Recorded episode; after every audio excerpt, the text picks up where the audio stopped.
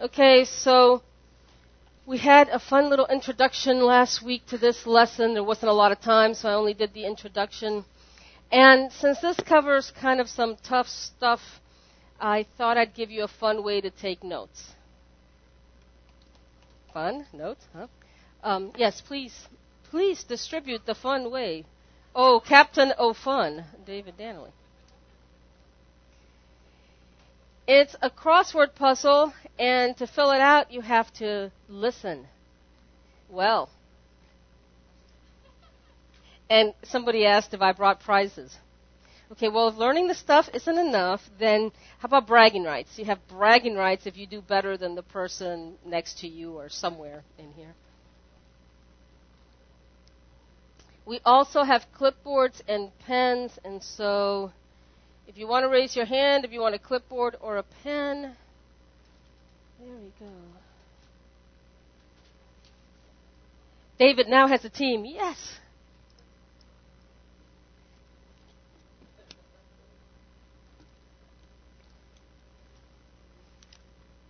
And I'll start giving a wee recap in case somebody wasn't here last week. Um, I didn't want that up. We're going to start with the video and I'm not ready for that either. Sorry. That probably made no sense, and there's a reason for that.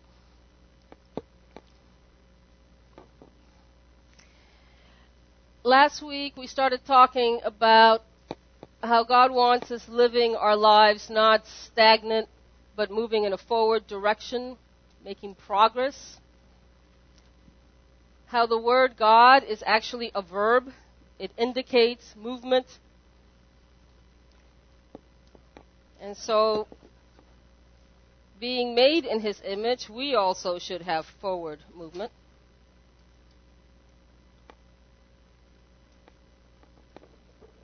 Anybody remember any of that? That sound familiar? Or did I pull up the wrong notes? Sounds good and how we can feel like I have no more capacity to take anything else on, and that's natural, but we're more than natural. The human spirit was designed to overcome hardship. That's on the puzzle. I'm not going to tell you the rest of them. The human spirit desi- designed to overcome hardship because we experience joy in that kind of achievement. And if you were here, you saw a video about a little boy who was born with a whole lot of physical challenges has had tons of surgeries, including one to remove his legs below the knee, and how, against all odds, he became known as an athlete and a motivational speaker by the age of eight. He's now about 11. And we pointed out how God likes to do really unlikely things with unlikely suspects. The last thing you would expect from kid, this kid is to be an athlete and to be kind of the picture of joy and thriving and yet that's what he's done. And um, his name was Cody. And as I was looking on YouTube for different interviews with him and his parents and stuff, trying to learn his story, I ran across another Cody. This is an adult Cody. And I thought it'd be good to show you his video because when we talk about doing something for God, we tend to think I couldn't possibly. I'm not, you know, Billy Graham. I'm not Mother Teresa. I don't pray for people and, you know, new ears grow and new arms grow and that doesn't happen. And that's not what we're talking about when we talk about doing something for God. I want you to watch this video and I think my might making that noise. Something's making a tapping noise. It's God knocking. Come on in, Lord, take over. Is that better? Yeah. Um, his name was Cody. And as I was looking on YouTube for different interviews with him and his parents and stuff, trying to learn his story, I ran across another Cody. This is an adult Cody. And I thought it'd be good to show you his video because when we talk about doing something for God, we tend to think I couldn't possibly. I'm not, you know, Billy Graham. I'm not Mother Teresa. I don't pray for people and, you know, new ears grow and new arms grow and that, that doesn't happen. And that's not what we're talking about when we talk about doing something for God. I want you to watch this video, and I think my earring might it's making that noise. Something's making a tapping noise. It's God knocking. Come on in, Lord, take over. Is that better? Yes? I think so. Okay, sorry about that. Watch this um, interview with this guy, Cody, and notice the moment that there was transformation in his life and who it was that was involved in that and what they did. It wasn't some big power encounter. It wasn't a way, but go ahead with the video one, please.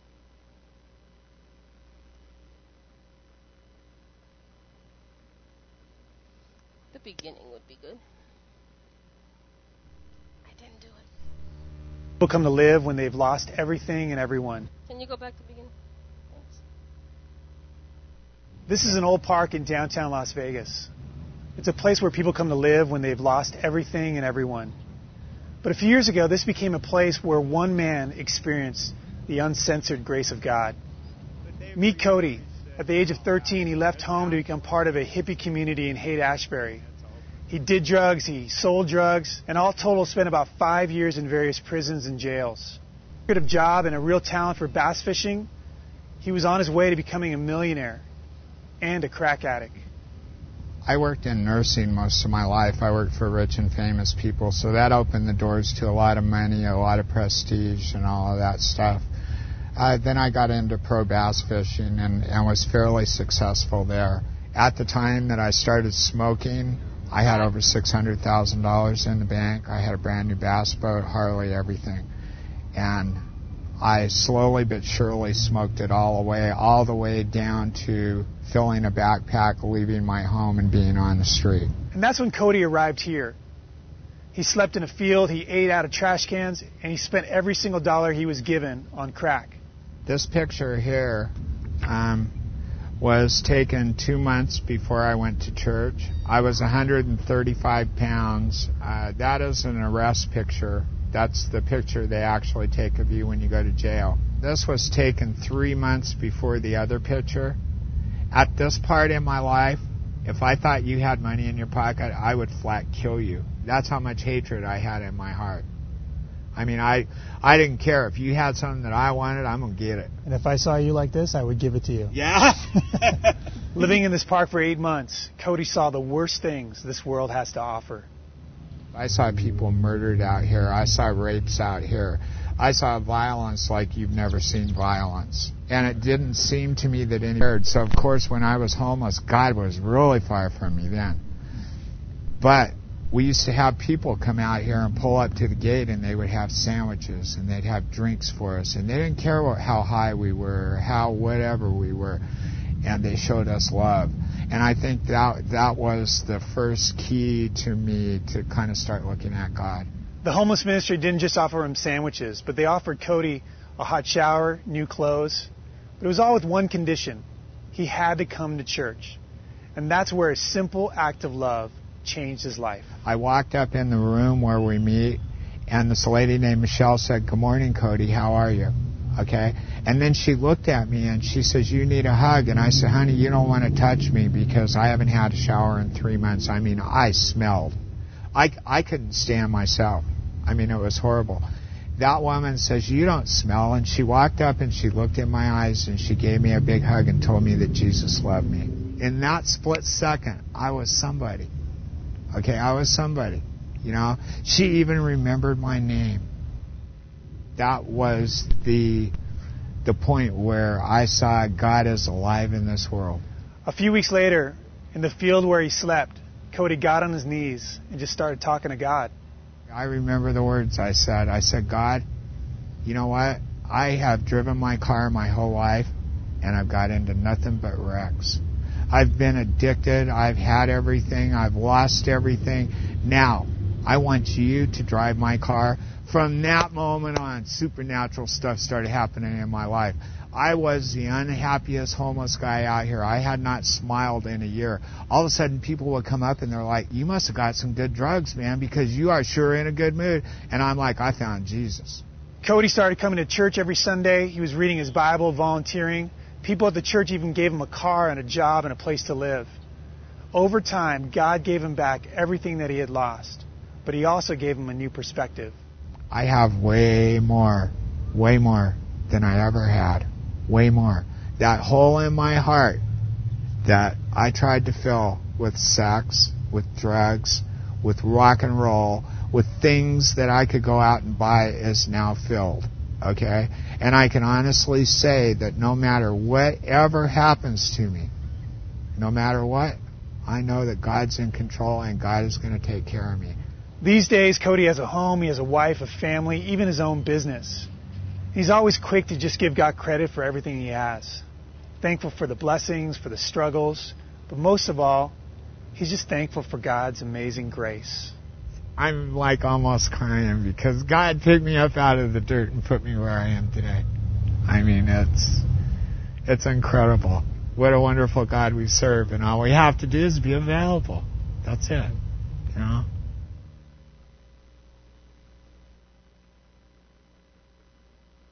So, what was the moment that turned things around? The hug? Okay. And does it take some kind of rock star to do what that lady did? Honestly. Yeah, it started with the sandwiches, but then the real, um, when he said he saw God, was um, you guys need to wake up. How about this? Okay, repeat after me just so you can show you can do it. You don't smell. See, you can all do it. I'd have you, I'd have you demonstrate that you can hug, but I've already watched you, and I know you can hug. And that's all. That's really all she did. And the big challenge there um, is getting over our natural reluctance to other people. I mean, there's people we like, but there's people that stink, either physically or their attitude stinks or their choices stink, right? And it, they're, they're kind of prickly like porcupines, and we don't want to get too close. And so getting to that point of seeing people through God's eyes and nose and saying, you don't smell, you know, um, that's, that's the challenge. Um, let's go ahead and start the PowerPoint. It starts with that poem, which is a child's perspective on people. We have the nicest garbage man. He empties out our garbage can. He's just as nice as he can be. He always stops and talks to me. My mother doesn't like his smell, but mother doesn't know him well.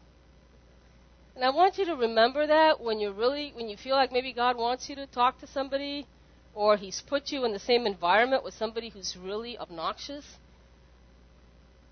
is getting to that point of saying, I think he smells, but that's because I don't know him well. Let me try to get to know him or her and give him a chance. That makes a big difference once you start getting to know them.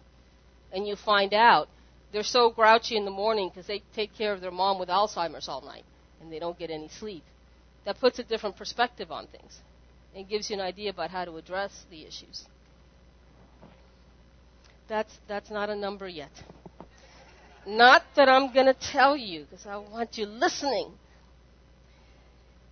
Uh, I mentioned last week Philippians 3:14, where Paul said, "I press toward the mark for the prize of the high calling of God in Christ Jesus." And how that word "press towards the mark" is giving you a word picture of reaching, like a runner reaching towards the finish line. We need to have a goal and be reaching towards it. And I mentioned this resource, this book, Sparkling Gems from the Greek. It's a book. I got it on CD-ROM. And how this guy really explains well what a lot of these um, very visual words mean. And so today you'll hear some more of what he explains. But the, the important thing about that video is getting in touch with the fact that we don't live isolated lives. We're gears. All of us are gears that are connected to other gears. And in order for the machine of life to work, they all have to move forward, right? If even one of those gears gets stuck, I don't care if it's a little bitty gear or the great big important looking gear, everything stops. I'm no engineer, but I, I think I know that much. And we don't recognize that how many people we are connected to, either directly or through a couple of other gears. I just got a request on Facebook this week from a guy wanting to be my friend, a guy named Carlos, and I thought, well, yeah, first name and last name match. That's my cousin Carlos, but I already I'm already friends with him. Why would he be sending me another friend request? And then I read the little message. He's my other cousin Carlos that I've never met. Because about the time he was born, I was probably about 10, my mom and his dad, they were brother and sister, had a falling out and didn't speak for 30 years. So I didn't even I, don't, I didn't even remember that his name was Carlos because he was a baby at about that time. I remember his older brother and sister, but not him. And you think, okay, yeah, big deal, great, one more cousin. I've got a few. But here's the issue. Here's this person that I didn't even know about. Now I can connect with him. What if tomorrow I find out I need a kidney transplant? Or he finds out he needs a kidney transplant? And we're each other's best match. I've known cousins that that happened with. And so here I've been going through my life, oblivious to the fact that he even exists, maybe not taking care of my kidney so well, and his life could depend on it. See, I mean, we just don't know what connections we're going to have. So we will continue our lesson on living life fully forward, but let's pray. Lord, I ask for every distracting um, memory or spirit or thing to be silenced now in Jesus' name.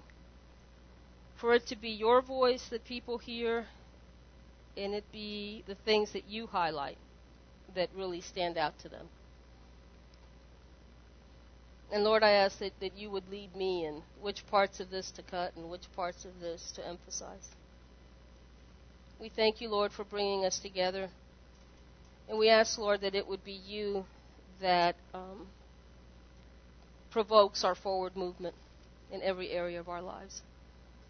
In Jesus' name, amen. If you want to know which is the most important gear, it's the first one, the one that gets everything going, and that was God. And I think that's important because we tend to think, oh, the pastor's the most important, or this or that, and we're all equally important except for God, who put it in motion. Uh, one of the things I mentioned, we're going to talk about the things that keep us from living life going forward. And one of the ones I mentioned was the lack of desire. And we talked about how in the Bible, desire is mentioned as a good thing when it's desire to do the work of God. That's a good thing. And the word means almost um, an obsession, very close to that. Being almost single mindedly obsessed, like the song says, You're my all with God and His kingdom and what He's doing next. And how difficult it is for leaders when somebody doesn't have that desire because you're trying to encourage them, push them, provoke them, and they're just kind of sitting there. And then when they finally get up a little bit, the first time there's a little hardship, I'm out of here. And I think we're all born with that desire. If we're wired this way to overcome hardships, to keep growing, then God puts that in us.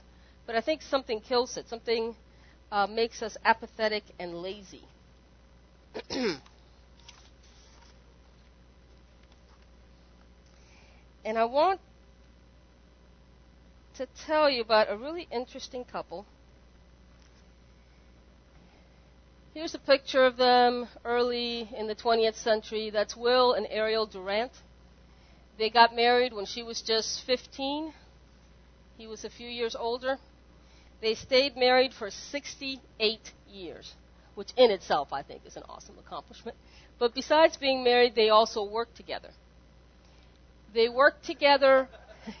they worked together for 50 years on one project. Um, oh, they died two weeks apart. Forgot to say that. Married 68 years, died two weeks apart. And this was their 50 year project, the story of civilization. History, for the everyday person. Over a thousand years of history in 11 books. It's the only series I've ever insisted on buying. To show you how big they are, here's one of the books. This is not the biggest book. It's the one at the right, right at the end. It's um, which one is it? The Age of Napoleon, the last one they wrote. They went that far. So this isn't the biggest one, and there's 11 of them. And something that's really interesting to me, just kind of a side note, you see this little lavender one? I don't know why they picked that color. All the ones before say Will Durant. Starting with this one, it starts saying Will and Ariel Durant. She worked on all of them.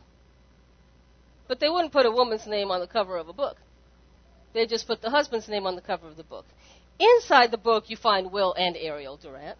But until somewhere between 47 and 61, they decided, I guess it's okay to put the woman's name on the cover too. Um, AD. Yes, after the printing press. And so, if you, if you read history and you see a lot of men's names, don't think that women had nothing to do with it. That's just my little aside. But the reason I bring them up is because after having studied all of this, and they went through all the books again to make sure they were right, they noticed that there were certain patterns in the rise and fall of different civilizations, civilization being a people group.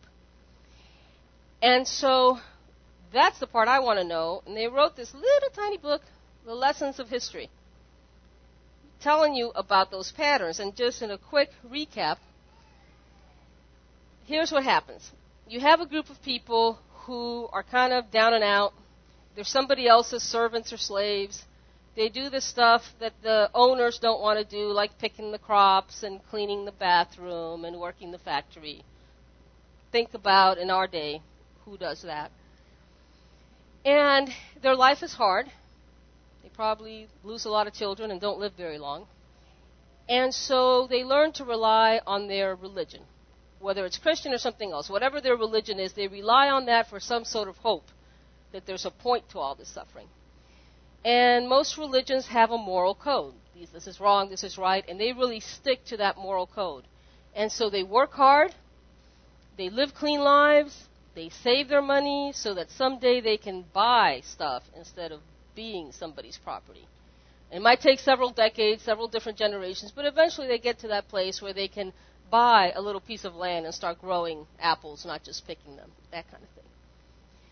And so they grow, they get wealthier, and they get to the point where they can hire or enslave other people to do their dirty work. And so they find some other little civilization to enslave or employ. And now they have a more comfy life. And so who needs God? Right? Whatever their religion was. They start backing off of that and really paying attention to things like education and entertainment, sports, the arts, not so much the religion stuff. And I'll read you a little bit from the book. As education spreads, theologies lose credence and receive an external conformity without influence upon conduct or hope. We go through the motions, but we don't necessarily have hope and we're not necessarily doing it for the right reason. Life and ideas become increasingly secular, ignoring supernatural explanations and fears. Caught in the relaxing interval between one moral code and the next, an unmoored generation surrenders itself to luxury, corruption, and a restless disorder of family and morals in all but a remnant a few people clinging desperately to old ways. Few souls feel any longer that it is, quote, beautiful and honorable to die for one's country. A failure of leadership may allow a state to weaken itself with internal strife. Sound familiar to anybody? Does our Congress spend time on anything much other than internal strife? At the end of the process, a decisive defeat in war may bring a final blow, or barbarian invasion from without may combine with barbarism welling up from within to bring the civilization to a close. Those people that they enslaved have been getting stronger, living by their moral code, saving their money, and are now in a position to take over. And the ones that have be- had become the world power or what have you that civilization starts dying out. It might just be a footnote in history. This is what they saw over and over and over again. And they write, Is this a depressing picture? Not quite. It's like, hmm, really? Um, it sounds depressing to me. So, what would make it less depressing? And they talk about how um, really we can still try to make a difference in life and say, Let it be our pride that we ourselves may put meaning into our lives and sometimes a significance that transcends death. And I think, you know, they, they didn't think they were great superstars. They recognized that just like civilization, somebody else would write another history of the world that would be even better and more accurate. It's just the nature of things. But while I think they're a great example of forward progress in their career, they didn't make forward progress upward in their relationship with God. In fact, Will had started off in seminary and dropped out of seminary to be pursuing history, which I don't necessarily think was a bad thing if he wasn't called to that kind of work. But he ended up walking away from God altogether, becoming an agnostic. Not an atheist saying there is no God, but an agnostic saying, eh, maybe, maybe not. Who knows? We probably can't know. And so he developed a philosophy that was about, I have to find significance in my life. And we'll talk about in a minute what happens when I'm trying to have my own vision and follow my own vision instead of whatever God created me for.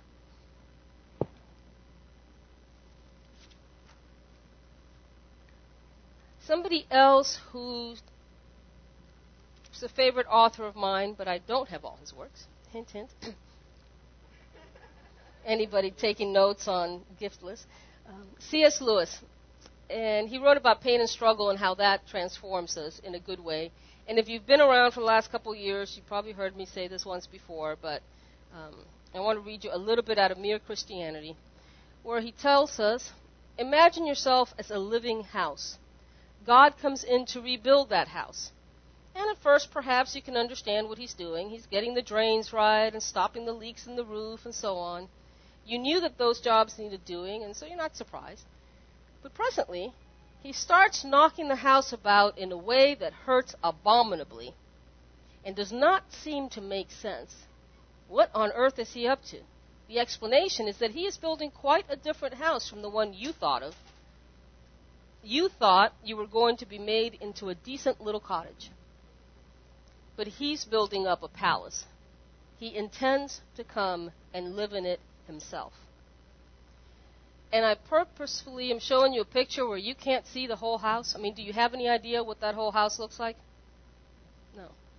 And that's because whatever God is building out of me, I don't believe that I will know what that looks like until I'm on the other side, until I have reached that part of eternity.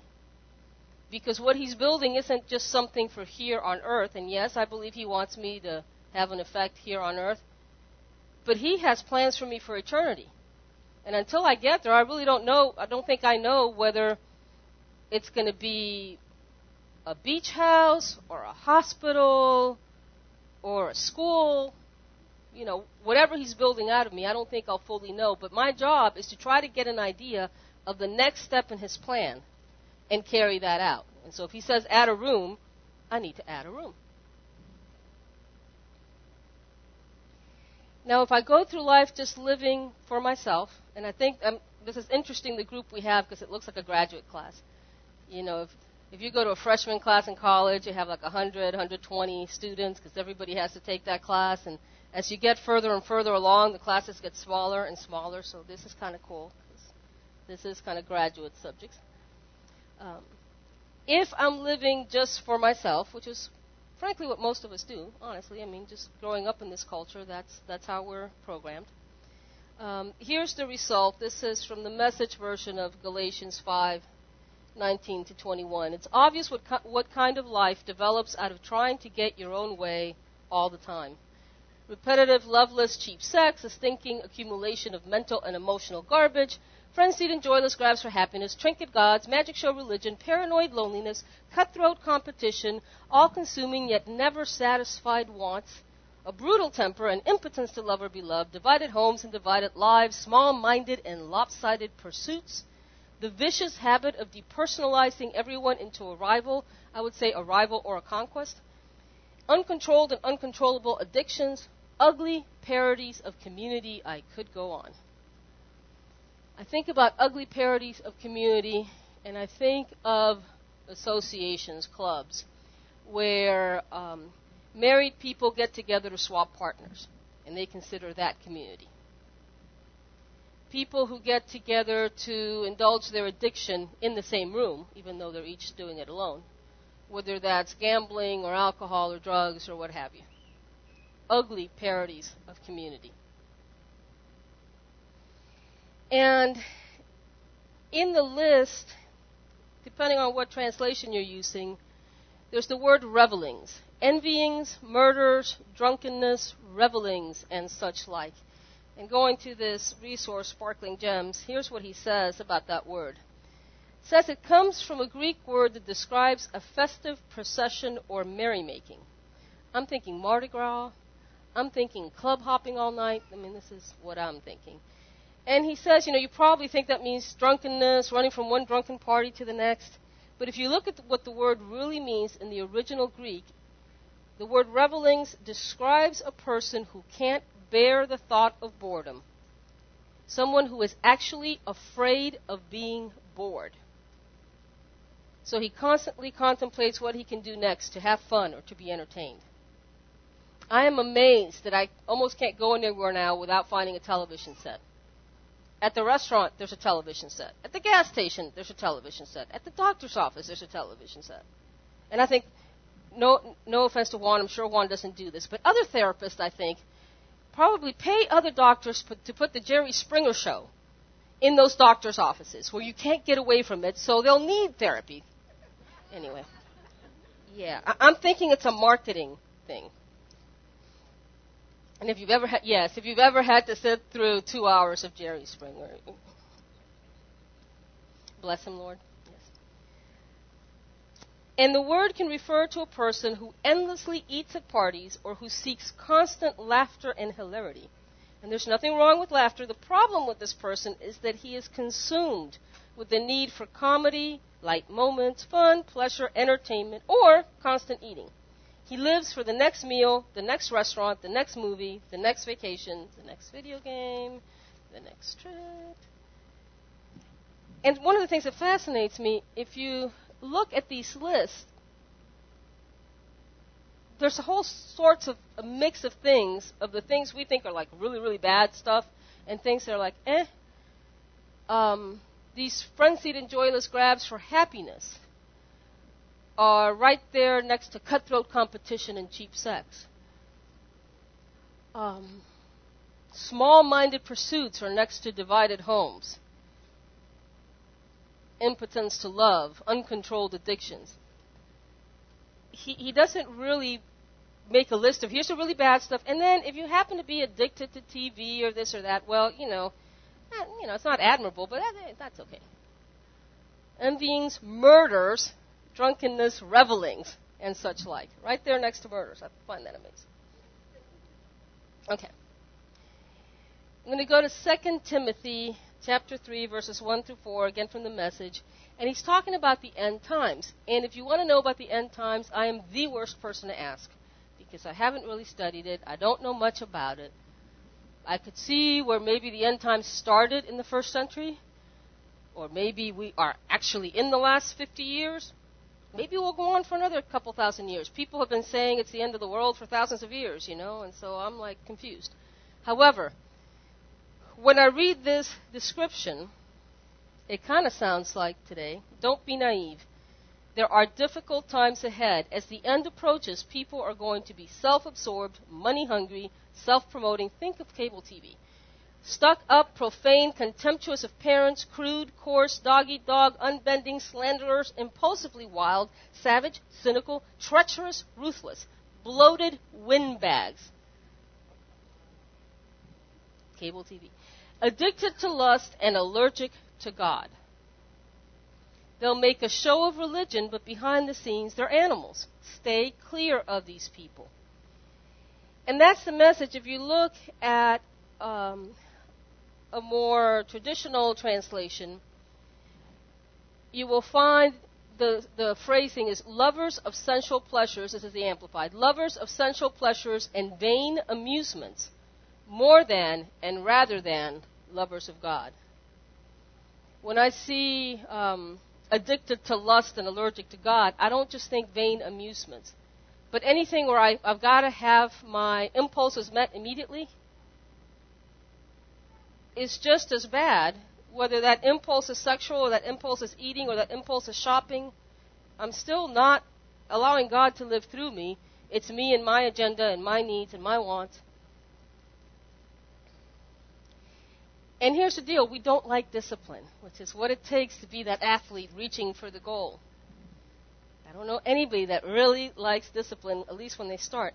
And so we avoid it. And like the people in the civilization that ends up being taken over by another civilization, we become unfit. Physically, morally, unfit. We become like old fat pigs. Just wallowing in the mud and eating whatever garbage someone throws at us. And sometimes when I watch people watching certain things on TV or listening to certain music, I wish I had a pause button where I could say, okay, stop for a second. Are you really going to eat whatever garbage somebody throws in your brain? Really? But a pig will. And description of pigs from my friend here in Sparkling Gems. He talks about how they were very well known in Jesus' day, and sometimes Jesus compared people to swine, and you have no idea how big an offense that was to a Jew to be compared to a pig. I mean, we don't like it too much, but for them, um, that was like the worst thing to be compared to. Pigs are consumers. They take, take, take. They eat and then want more. They never think to ask where the food came from, who paid for it, or what process was required to produce it. They are just mindless, careless consumers. And there are probably parts of the world when, when you say American, they think mindless, careless consumers. And I can't totally blame them for that impression. If you've ever been to a pig pen, you know that pigs do nothing but lie on their sides and jump up just in time to eat. They never contribute anything to the farm until they're dead. I never thought of this until I read this. The cow gives milk, the chicken gives eggs, even the sheep wool. You get nothing from a pig other than baby pigs until they're dead. And then what you get is infested with parasites, and I won't eat it, but we're not going there.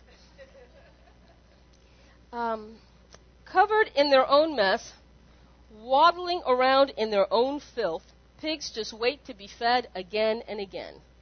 And when it's time to eat, they just fight each other to try to get to the food first.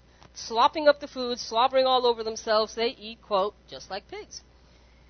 Driven to have their need for food met, pigs never stop to say thank you to the person who brought it to them. This is exactly like people, and he's talking about church now, this is exactly like people who don't appreciate the holy things that are freely given to them from the depths of another person's life. It's sad to say, but many believers live and act just like pigs because they are careless, mindless consumers of other people's time and energy. They never think about how a person obtained his wisdom, what it cost for him to obtain it, or how many years it took for him to come to hit this present place of growth in God. These people who act like pigs just take, take, and take. And after they've drained that person of all his strength, they don't even take the time to say thank you for what they've consumed. This is one of those things where I try to check on myself now and then to see if the people who are pouring into my lives, whether it's people I know or people, teachers I watch on TV or something, am I just listening to them or am I really appreciating what it took for them to be able to say whatever they're saying to me?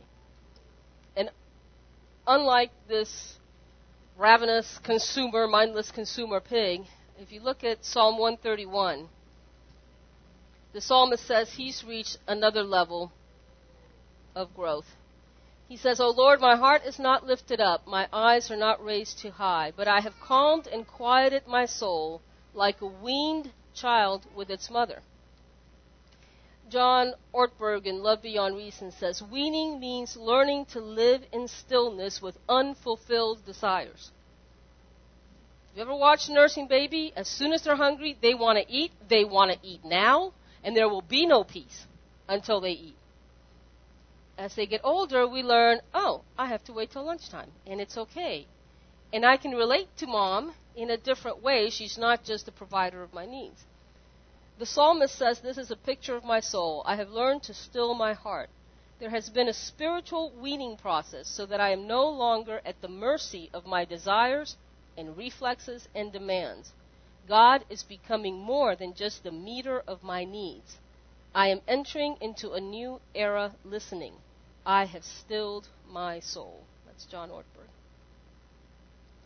And I think it was a couple of months ago, I was up here talking about prayer as being more than just me giving God my list of demands, needs, questions, complaints, answers. that it should primarily be listening, getting in touch with God's heart, and then praying that out, giving voice to what He wants to say, to His truth, to His healing.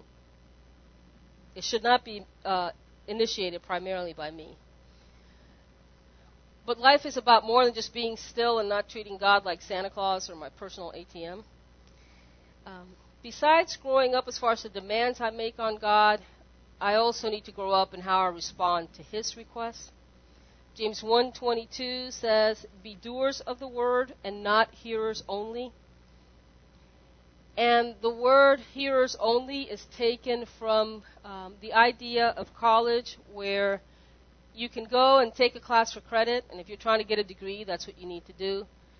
But most colleges allow you to audit a class, and it was true back in the days of the Greek of the Greek philosophy schools. You could just sit in on the class, listen to what the professor has to say, and not have to do any of the homework, not have to take any of the tests. You're not going to be graded, but you get no credit either. And what this guy um, in Sparkling Gems explains is that there were people who did this for fun. They would just go from class to class to class. They would even follow these teachers to different towns just to hear what they had to say. No expectation of putting it in practice. Um, he says, in addition to being intellectually stimulating, these lectures could be quite entertaining. So these, quote, hearers only would roam from meeting to meeting because they loved special speakers and the excitement of hearing something they hadn't heard before. But they had no intention of applying anything they heard. They just loved to gather new information that made them look knowledgeable in the eyes of other people. It was their delight to attend meetings in order be, to be with the crowd, have a good laugh, or simply hear something new. And so when I'm visiting a church somewhere and maybe it's not as entertaining as I had hoped, I have to ask myself, Am I here to be entertained? Or am I here to connect with God? And then I have to ask myself, what am I doing with what I'm hearing? Even if it was very entertaining, am I actually changing anything in my life? The Bible says faith comes by hearing, and hearing by the Word of God. Yes, I need to hear, and I need to have faith, but that faith is a lot more than just an intellectual agreement.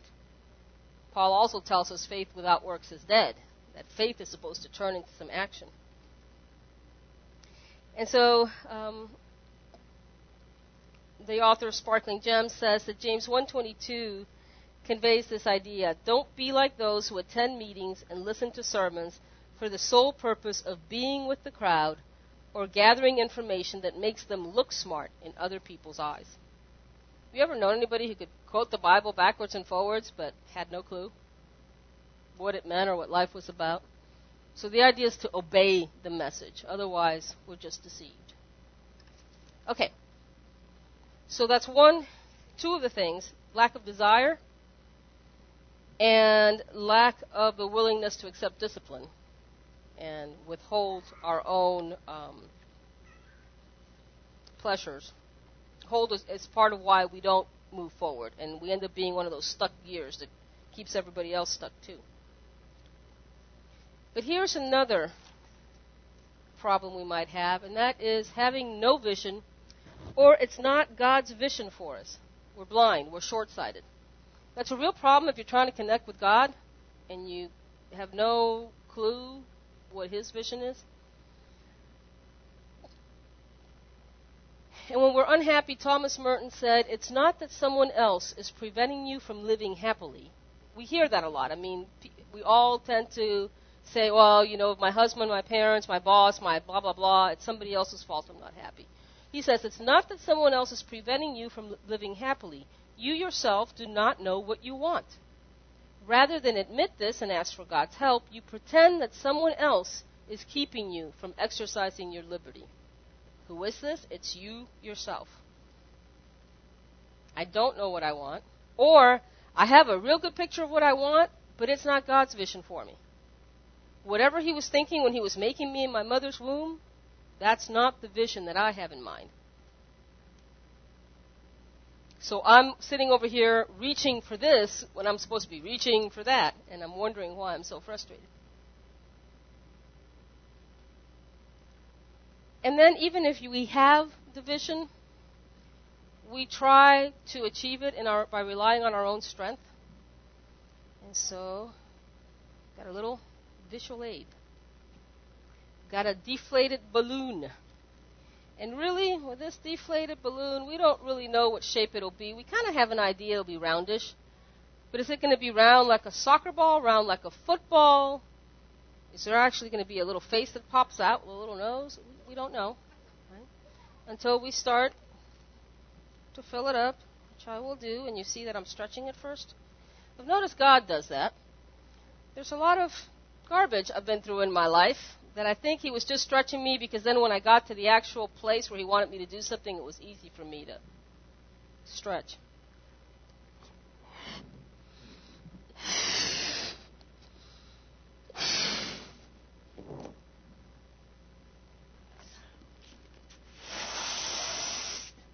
Okay. Now we have an idea of its form, right? If I don't let God fill me up and stretch me, I have no idea, neither do you, what my design is, what my purpose is. Now, if I tie a knot here, traps the air in there, now, what gave it its shape was my breath, right? And that's what's going to hold it together. If the air starts leaking out, it's going to be a shriveled up little balloon again, right?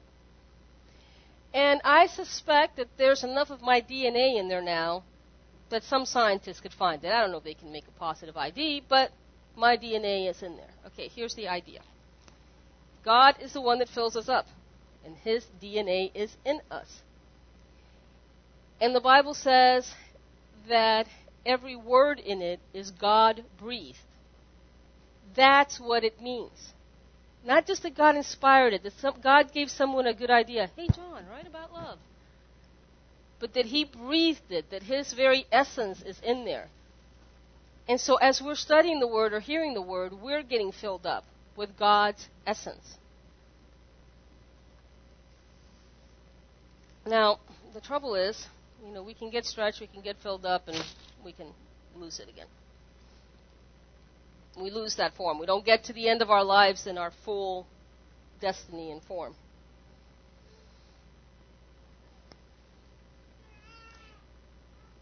And so we, you need to let Him fill you up and stretch you in order to know what wonderful stuff can come out of your crappy circumstances. That little boy we saw last week was born into a real mess. And yet God's done something wonderful with his life. But only because he and his parents were willing to overcome those obstacles. And here's the big challenge. If I was created to be, say, the size and shape of a basketball, I am not going to be happy being a shriveled up flat thing.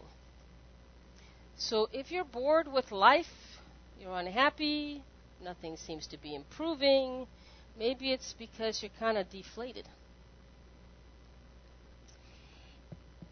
And that brings up a challenge. We're not happy being flat, so we try to fill ourselves up. And there's a verse that talks about someone being puffed up with pride. That's another really interesting word. Um, it's in 1 Timothy. And this puffed up comes from the Greek word tufao, which means to be wrapped in smoke. Like when someone can't see clearly because they're wrapped in smoke. And it's where we get the word typhoon. Tufao, typhoon, which is a very destructive storm. And that's what happens when I'm trying to accomplish things based on my own efforts it doesn't last. It doesn't lead to me becoming who I was meant to be and having that sense of real achievement. I just keep working and working at filling up my balloon, filling up my balloon, filling up my balloon, and I end up flat, wrinkled, and smelling like an ashtray because I was full of smoke. That's a self destructive way to live. And here's another one another thing that could hold us back being relationship challenged, or what I call a lone ranger. we talk about things that keep us from connecting well with God, that's upward. This is something that keeps us from connecting with other people, inward and out, outward. And it's not smart. Can you guys read that? This is the Lone Ranger, long since retired, makes an unpleasant discovery. He's finally got his hands on an Indian dictionary, and, and he says, Oh, here it is, Kimosabi, Apache expression for a horse's rear end. What the?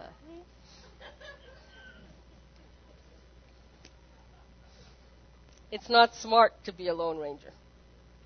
Instead, in Hebrews, we're told um, that we should consider one another to provoke unto love and to good works. That's Hebrews 10:24.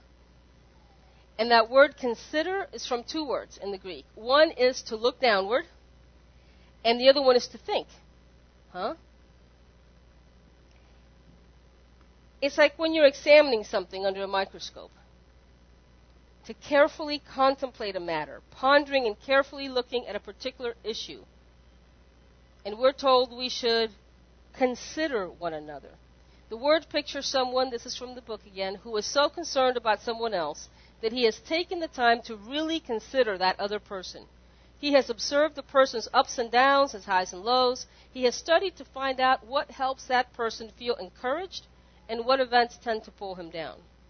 Because he has determined to really know and understand that other person, he invests a great deal of time and concentration into studying and getting to know that other person. This kind of knowledge doesn't come by accident, but by determined pursuit. And that kind of knowledge doesn't happen from being in the same room for an hour on Sundays. It just doesn't. It's not that careful consideration. So he says, in light of this understanding, we must remember that although the local church is to be a place where we can come to worship and hear the Word of God preached, it is also a place where believers should, quote, consider one another, as this verse commands.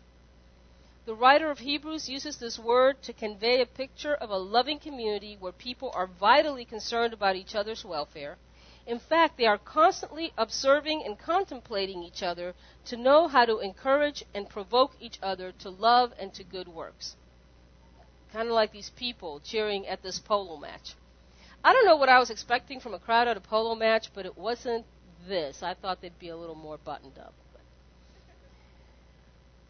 So, not only do we consider each other, do I learn what makes somebody tick, but the point is to provoke that person into love unto love and good works. And the Greek word for provoke means to come alongside, real close, and to sharpen something. You've heard that iron sharpens other iron. That word provoke is kind of like if I come with a stick and poke you, so you'll get a move on. That's really what it's saying. Um, you may have already guessed, this is from the book, that provoking one another can be either a positive or a negative thing. One translation would be to call into combat, which is what I think Sunday mornings are most of the time. We're encouraging one another. It's a battle. Come on. Come on. You can do it. Come on. Throughout the New Testament, the word is usually translated to mean to irritate, incite, anger, inflame, or enrage. And that is some of the reaction we get when we try to provoke each other. And obviously that's a bad result, but in Hebrews 10:24 the word provoking is telling us that our relationships with other believers should incite us to become better, stronger, and bolder in the Lord. And this is the paraphrase that he suggests. And constantly be observing one another, seriously contemplating, studying, and examining each other until you know exactly how to incite and stimulate each other to love and to good works. So we're supposed to be extremely concerned about each other, get to know each other really well, and then provoke each other, even though that's irritating sometimes. And we're supposed to come to church not just to get filled up, not just for me to connect with God and hear a good sermon, but church should also be a place where I'm helping, I'm a gear, and I'm helping other gears get moving. Okay. So one of the reasons we don't do this is another challenge, and that's being compassion challenged. Being selfish or self centered. I'm sure none of you are. But just so you can try to get a picture of that, this is only part of an art installation at a museum in Israel. When you stand in front of it, there are actually 34 mirrors, and all you can see is yourself. And the way the artist positioned them even if somebody was standing behind me, I would not see them. I would only see myself in these mirrors because of the way they're set up. And the artist was trying to make a point about being self centered. and how that makes us blind to everybody else and it magnifies our own importance. So all I can see are my problems. All I can see are my issues. And there's people dropping dead right behind me, and I have no clue because I have this self centered mindset. That would be a problem for outward and inward growth. And when we talk about growing in Christ, the idea is not to be apathetic. Apathetic is when I say, ah, I don't care. Yeah, children are starving. Uh, yeah, whatever. You know? I think that's a defense mechanism. Instead, we're called to be compassionate. Someone said the main evidence that we are growing in Christ is not exhilarating prayer experiences, but steadily increasing humble love for other people. So I like great prayer experiences as much as the next person. But as many of those as I might be having, if I'm not having the fruit of compassion for other people, that isn't growing in my life, something's missing.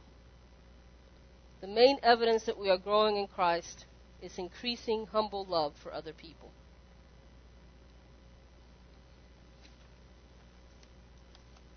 Another thing that gets in our way is fear. I, I could talk for a few hours on this, don't have the time probably this isn't something new to you. Fear is the opposite of faith. And so basically, if you're facing a situation where you could grow, but you're afraid to take that next step, your choice is faith or fear. That's my nutshell. I'll talk more about it someday, I promise. Um, Jesus has no taste for lackadaisical people.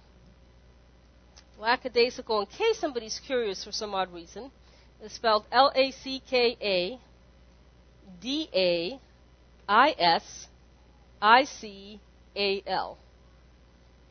That's people who are lukewarm about their God given abilities. I mean, he loves the person. He's not real crazy about how they're just sitting on their rear having no fruit. And in Matthew 25, remember the guy that went on a trip and gave his servants some money to invest? And one of them dug a hole and hid it in there because he was afraid of the master?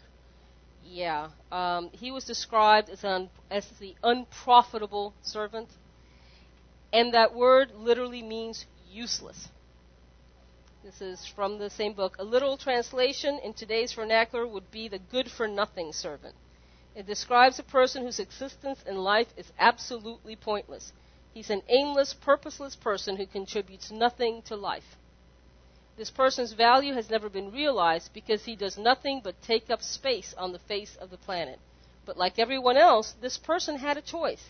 He could have become something significant if he had used what was entrusted to him and had done what God asked him to do.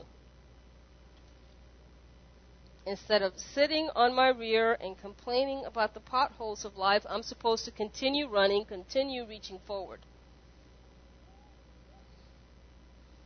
Kind of like that.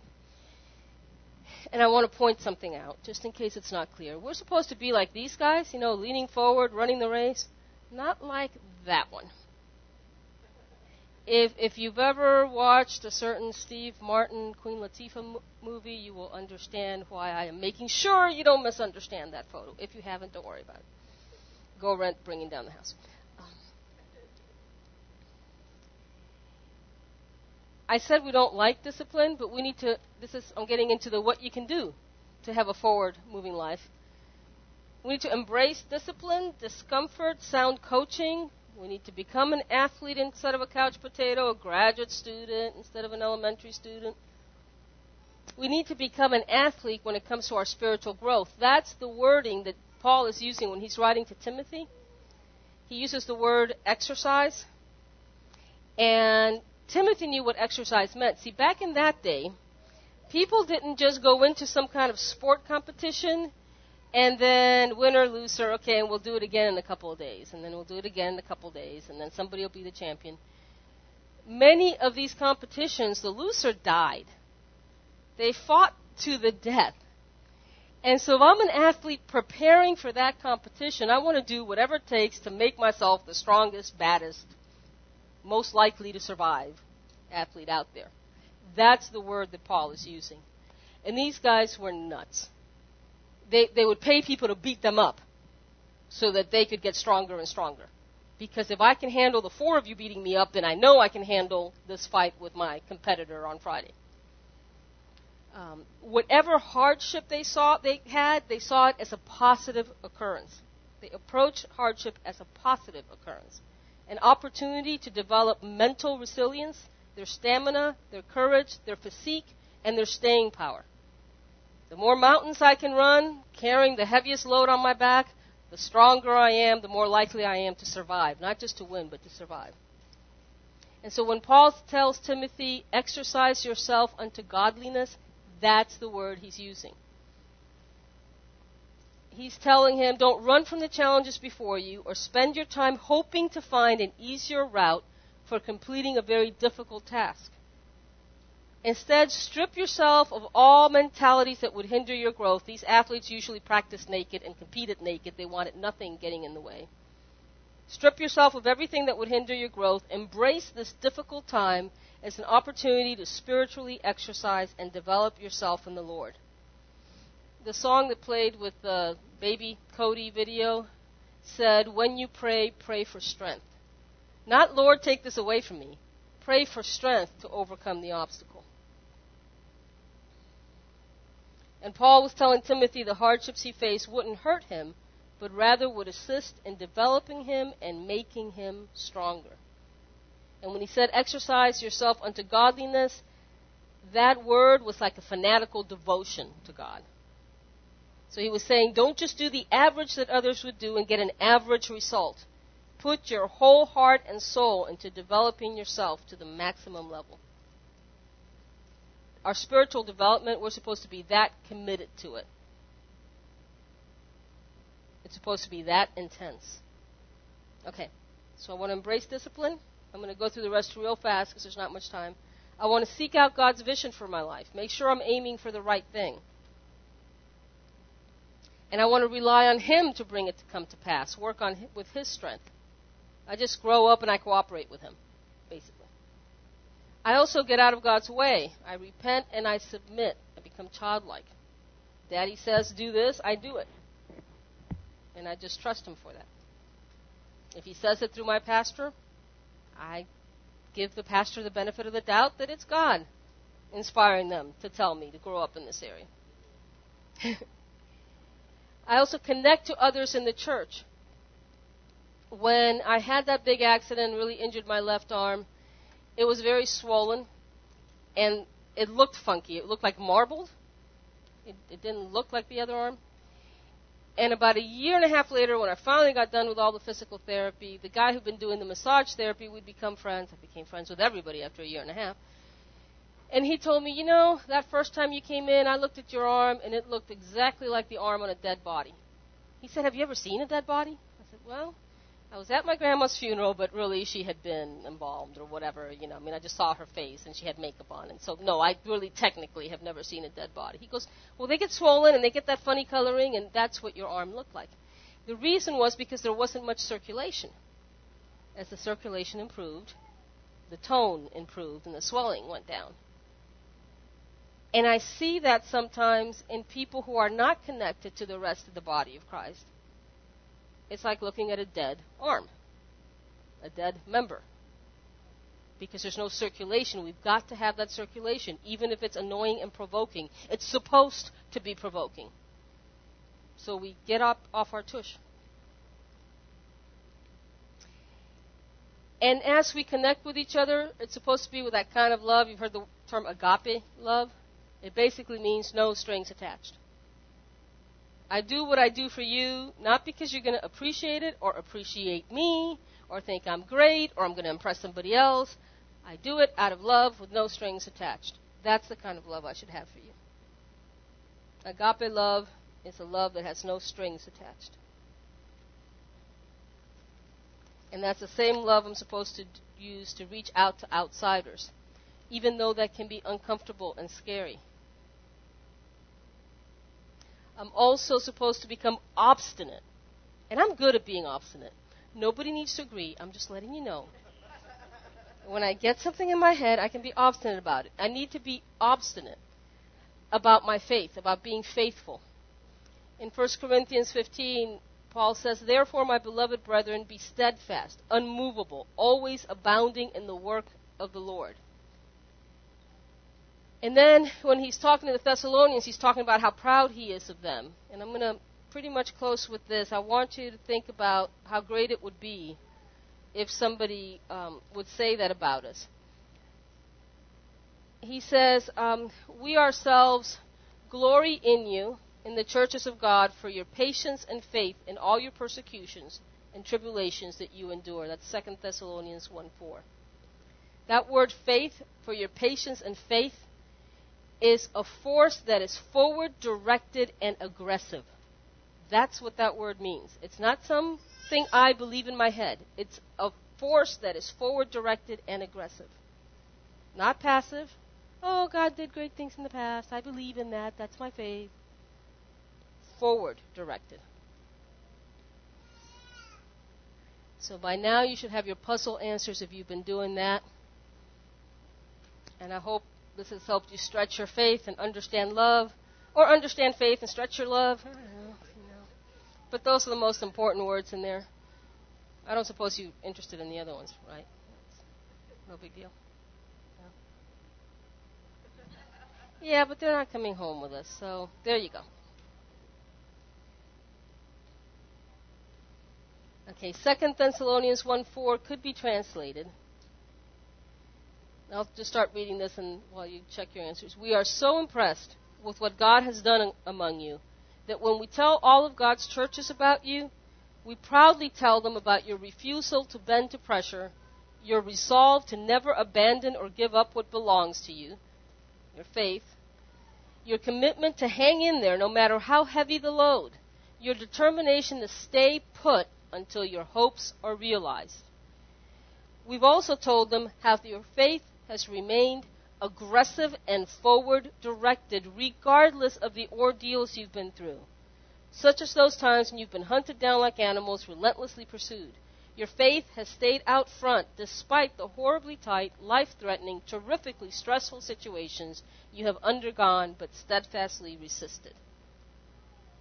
I think we expect life to be easy, particularly when we become Christians. And I have heard Christians, Christians who've fallen away say that well, things are supposed to become easier, and God didn't take away my addiction to whatever. Why does it say that? We're supposed to overcome. So they never drew back or retreated just because there was a hardship. Instead, their faith was like an arrow that had been shot and could not be retracted. This is still from the book Sparkling Gems. Their faith was like an arrow that had been shot and could not be retracted, constantly reaching forward to grab hold of God's promises. Paul recognized this was real faith and was proud of the Thessalonians believers for never backing up on the promises of God. And while that's a good thing for us to do for our own growth, don't forget that there are all sorts of other people depending on that people that you may not have met yet. And so, for example, there are people that I've prayed for and that's helped them in some way in their lives. Well, guess what? 15 years ago, God showed me I needed to learn how to pray. So I went to the lady who was the pastor over our prayer ministries, and I said, I need to learn how to pray. Can I join the prayer group? She said, We're not taking any new members at this time. You're going to have to wait a little while. I said, Okay. A month later, I went back and asked again. A month later, I went back and asked again. A month later, I went back and asked again. I did this for a year before she said, okay, it's time now. Now you can come in and join the prayer group and, and so forth. What you need to know about me is that I've faced so much rejection in my life that it was not easy for me to set myself up again. Hi, here I am. Turn me away. Uh, yeah, that's what I thought. Okay. Hi, here I am. You know, but God had told me, so I did it not knowing that my life might depend on it, all the other things that might depend on me learning how to do this. I didn't know that at the time. He doesn't show us the whole plan. That's why it's so important now. And if somebody says you need to grow in this area, I try to listen and say, okay, God, is this you? Show me what I need to do or what I need to give up. because I don't know who's depending on it. We're going to close with a video. I'd like for you to connect with whatever God's doing with you and um, your place in this world, and then turn and talk to someone about that. And let's minister to each other.